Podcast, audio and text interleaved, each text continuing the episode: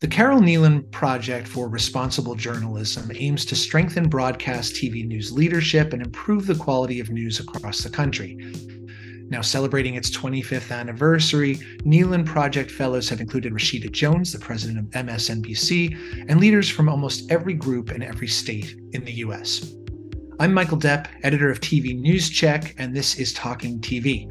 Today I'm talking with Joan Barrett, the president and GM of WCNC, and Anzio Williams, the SVP of Diversity, Equity, and Inclusion at NBC Universal Local. Both are board members of the Kneeland Project, and we'll be talking about how that project is endeavoring to spread best practices across the industry, along with how those practices and techniques have evolved as the news landscape itself has. We'll be right back with that conversation.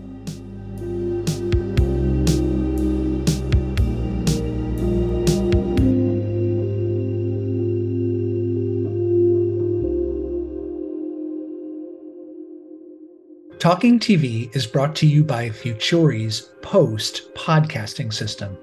Last year, US podcasting revenues grew 22% to $1.8 billion. When you compare podcasting with other forms of media, it continues to be one of the fastest growing digital channels. With Post by Futuri, you can add a podcasting element to your local newscasts and tap into that growth opportunity. Learn more about Post at futurimedia.com slash post for TV. Welcome, Joan Barrett and Anzio Williams Hello. to Talking TV. Oh, thank you.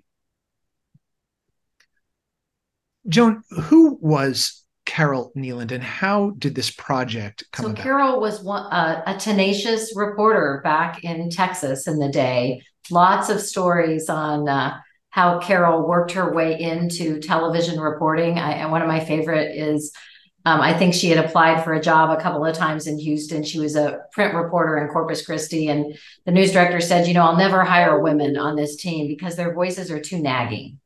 And then there was this little EO thing, and things happened, and oh, Carol got a job as a TV news reporter.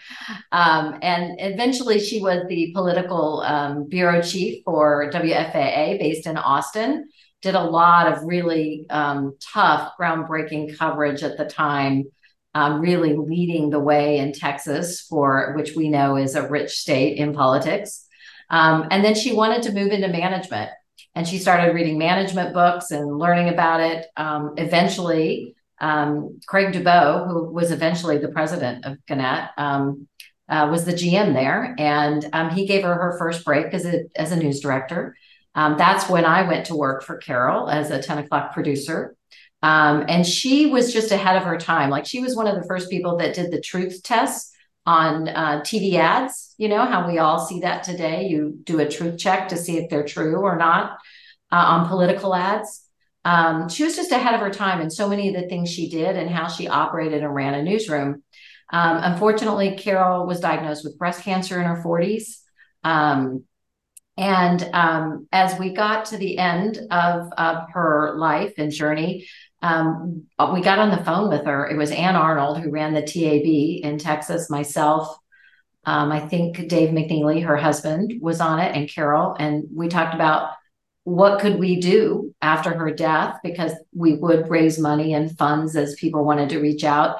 And she said, I really want to start some kind of mid career training for news directors, people who maybe want to move into it or people who just need that inspiration mid-career to to to re-engage. And so um, within that first year we raised by word of mouth about $100000 and we launched the first session that she died in january and we had the first one that fall in austin. And we've done an average of about two a year some year threes one or two years one but um, we're on you know our 25th year and i think we just held our 50th conference.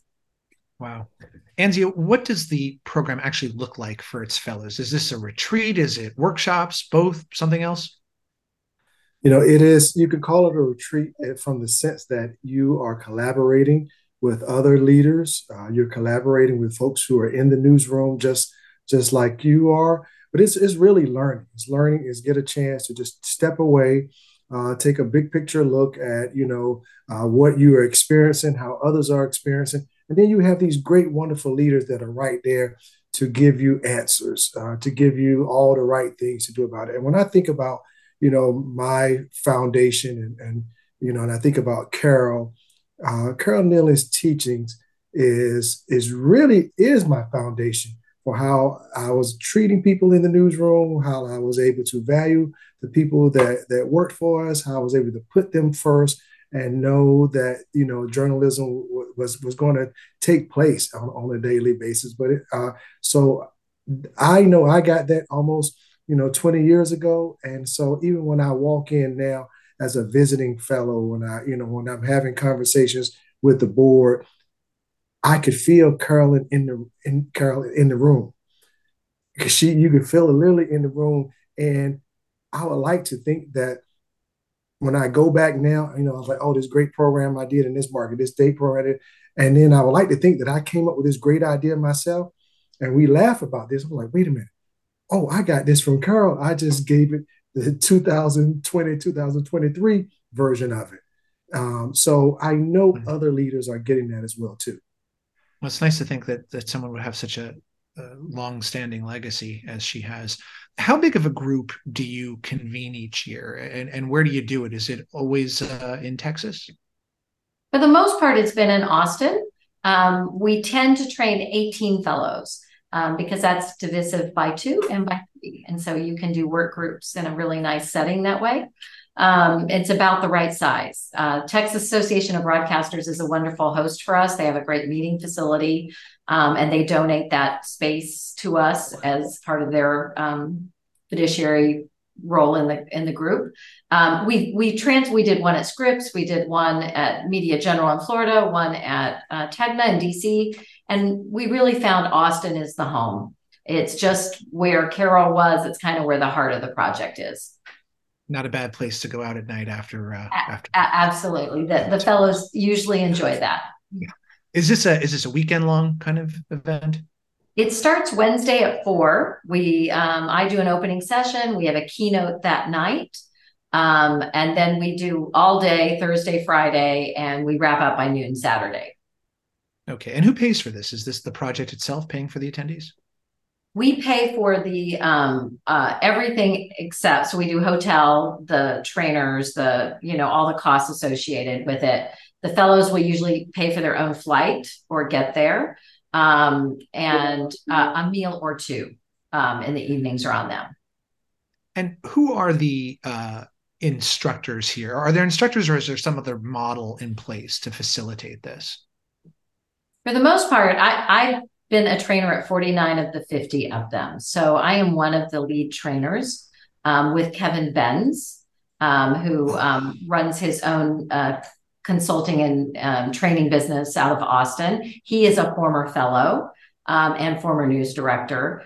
Um, we we've had other trainers in the past, but right now we've really built this I would say Kevin and I do a majority of it. And then folks like Anzio come in and take a piece. Michael Fayback with News Post Gazette does a couple of pieces. Um, gosh, help me out, Anzio. Um, we had the panels. We, we were able to do the panels with Rashida Jones and, and, folks like that. And really, I I don't consider myself a, a guest, uh, you know, because I come and learn something every time. So it, it is, uh, you know, you've heard some things over and over again, but each time it, it means something different, just where you are in, in your in your career. So as much as you know, yes, I, I am there helping others.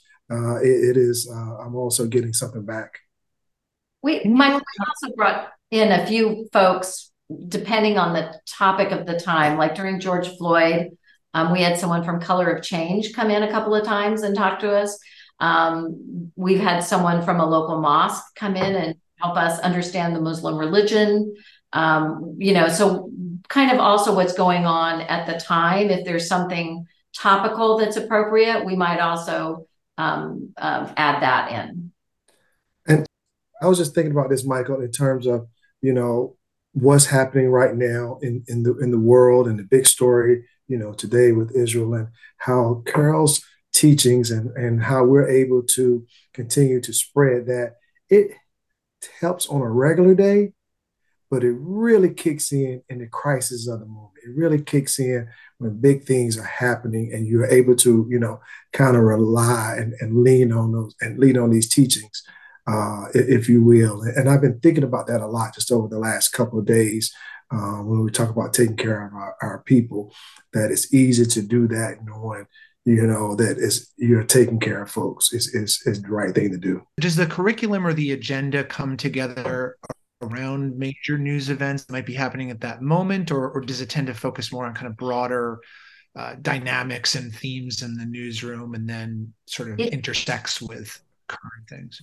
It's really been stable for the most part over the 25 years. And the cores of it are ethical decision making, how to how to go mm-hmm. about coverage and ethics What's changed is it was maybe more linear focused, and now it's broadened out to talk about internet and social media and, and, and the challenges with those decisions. It's about people, how to manage people, lead people, create a, um, a, a collaborative culture in your newsrooms, push decision making down, um, empower people in your newsroom, how to coach and give feedback. Um, you know, we talk about put people over product, we talk about Carol's motto, which is it's never the wrong time to do the right thing. And so, so that's 90% of it, and it's pretty stable. Like in the last couple of years, we're talking more about recruiting and what are some ideas and ways to help you with recruiting.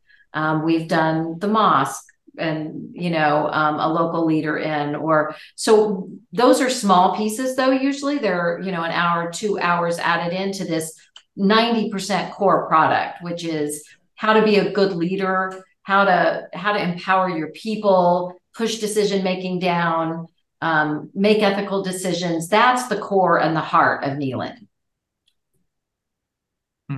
Well, this is a very transitional moment for local TV news. I mean, many groups and stations seem to have come to the realization that they cannot just keep doing the same thing again and again and hope to hold on to or gain new viewers. I wonder how that is filtering into the work that's happening at the project now? You, you know, I um, left the day to day of a newsroom three years ago, uh, you know, right in the middle of 2020. And I'm reminded every time I step back into a newsroom, one of the NBC or Telemundo newsrooms, how different things have changed in this three year period of time for our leaders. You know, we used to just worry about what stories we're going to cover today. And then all of a sudden we turned into contract, you know, contact tracers, you know, who has COVID, who was beside who, who was, you know, and how, you know, how are you going to count those days that they're out there? Are they sick days or whatever? So it is much more um, a workload on our news leaders. So uh, where I don't think it's a moment this is all this has been building up over time it's just transitioning with the world so i think that the things that you know from the first Carole Kneeland project are even more relevant today you know you think about people we talk about ethics and we talk about um, you know folks losing confidence in local journalism and other journalism. Well you know we've been talking ethics every year. You know we are reinforcing the ethics is first. So so I, I like to say that you know Kneeland is is uh, is is something that you know we keep looking for this magic bullet that's going to help save journalism. We, have been doing it here, um, and and so I'm thankful that you know companies I've worked for, including NBC Universal, has always supported it, um, and and and frankly, you know, most of the time when I'm interviewing people, I love to see that they Carole Kneeland on the resume that's that that's a star, uh, a, sh- a shield of, of approval in my book. Given given the focus on ethics uh, and and empowering people inside of newsrooms, p- pulling people up, you know, for for leaders to empower other people to lead in some ways. Um, one of the big issues that is uh, afflicting newsrooms everywhere is burnout and uh, attrition. And so, you know, you talked a little bit to recruitment before and how that's come up. I wonder how you are engaging those issues now because these leaders are dealing with this you know day to day with people who just find the, the profession to be unsustainable. They're leaving after just a couple of years or they're just opting out altogether and not going from journalism school necessarily into tv news anymore. So how are you tackling those problems in your discussions at the project? I think we do some homework beforehand, and and it's fair to say a, a, a fair percentage are burned out themselves coming in, right? And thinking about leaving the business. And, and what we hear from them at the end of it, either they tell us or they write to us, is you re re-inspired me, re-engaged me. I, I remember why I got onto this, got into the business to begin with. So um, so I do think that's part of it. And and I think what we're trying to do to stem the burnout or the issues in the newsroom is to give the managers tools to be better leaders and managers you know, to to manage with respect, to give feedback because what we hear from our people is they they want feedback. That's one of the things they want the most. So we've got to talk to them about their work with specific um, feedback, not just hey, great story, but why did you like the story and what went well? Let's see more of that, right? Um, so those are the tools I think that in some way when you when you run a better newsroom and the managers are um, you know um, kind and res- respectful and professional and treat people in in this way that we try to talk about at Kneeland, the the morale of the newsroom goes up, the retention goes up. People like working in that environment better. You know, being being respectful of there are mental health issues today so what are we we fact did a breakout group both last sessions on what are we doing to help with mental health your own personal mental health and your employees? What are some things that we're all doing that we could take from each other? Um, I'm curious Joan, about one your Joan. One of your, uh, you know, my favorite sessions to sit in with yours is it's okay. You know, it's okay not to be Superman. It's okay not to be Superwoman. Uh, it's okay not to have your phone on 24 hours a day. It's okay to be vulnerable with your staff and to let them know why you're going to be gone for a little while. And and I love seeing everybody's eyes because that certainly was not something that I practiced, that I did, that I you know, as rather the newsroom, but this is also part of the, the, the problem there. So to see and hear Joan do that from a position of a general manager and you know running stations, and she tells them it's okay. You you can see it. You can see them start thinking, okay, okay, all right, somebody's saying this, and and I admit I I did not do a good job of the work life balance. And uh, and so when people always ask me, I can speak from I didn't get it right. Don't be like me perspective. Well, it's good to know that you're addressing this uh, uh, among the station leadership because uh, this is the subject of actually the previous episode of this podcast was about mental health and and and how organizations are trying to start to get a handle on it. First, an acknowledgement of of the uh, extent to which this job has become unduly stressful and has many people operating daily with with PTSD and the ways in which organizations might start to respond to that proactively. Um, I, you know, speaking of that, we're coming to what's like to be an extremely volatile election year. Um, with threats to journalism likely to be common again and stress stress fissures in newsrooms are likely to widen how are you talking with your fellows about managing through those conditions in their newsrooms? I, I think it's really the same principles apply, Michael, right? It's, you know, um, creating mechanisms um, to create relationships and feedback and loops with your team. Um, you know, I, I, I tell the story how when I got to one job, um, nobody felt comfortable coming into the news director's office. They would kind of walk up, lean in like the carpet was hot lava because they didn't want to step in, you know. And um, and so it, it I think all the things we teach go toward that idea of when stress comes up, that they know they can pick up the phone and say, I don't feel safe and we say that's okay get out right or that that they know those things are okay and if we create that respect and those relationships and those loops of communication as a general practice when i think temperatures escalate or um, those situations our our staff is better equipped to raise a hand and say i need help mm-hmm. Mm-hmm. What about uh, DEI uh, in the discussion here too? Is that um, is that woven in more more so now than it used to be in, in these discussions in terms of diversifying your personnel, diversifying the subjects that are being covered, being more inclusive of the entire community that a news organization finds itself in? You know, I, I like to say that uh, Carol was using the the principles of diversity, equity, inclusion before anybody called it DEI you know, when I go back and look at the things that you and I have talked about, Michael, where uh, we are able to measure, you know, our, our, our, crime content, we're able to measure at our television stations how we show people of color, you know, in our in our news broadcast. You know, Carl was talking about that, you know, years, years, years ago. So, so yes, we do include it. It is a thing now. It is important that, and that's part of ethics too. That's part of the responsibility of being a, a, news leader is to take a look and see are we being fair, you know, by the communities that that we're serving, or if we're only, you know, if they can take a, an assessment of their own newscast and say, whoa, okay, you know, this looks out of whack. Well, then we also give them some principles. Okay, how do you also, uh, you know, what steps can you take to make that better? Well, uh, all of this sounds very promising. Carole Kneeland certainly sounds like a person to have known. Um, how does one apply to be a fellow? Do you have to have a hold a certain newsroom position to be eligible for? The, do you need to be a news director? It, at this point, we're really looking for content leaders. So, digital content leaders, news directors. Um, we will also consider um, maybe an assistant news director at a at a larger market whose news director has been.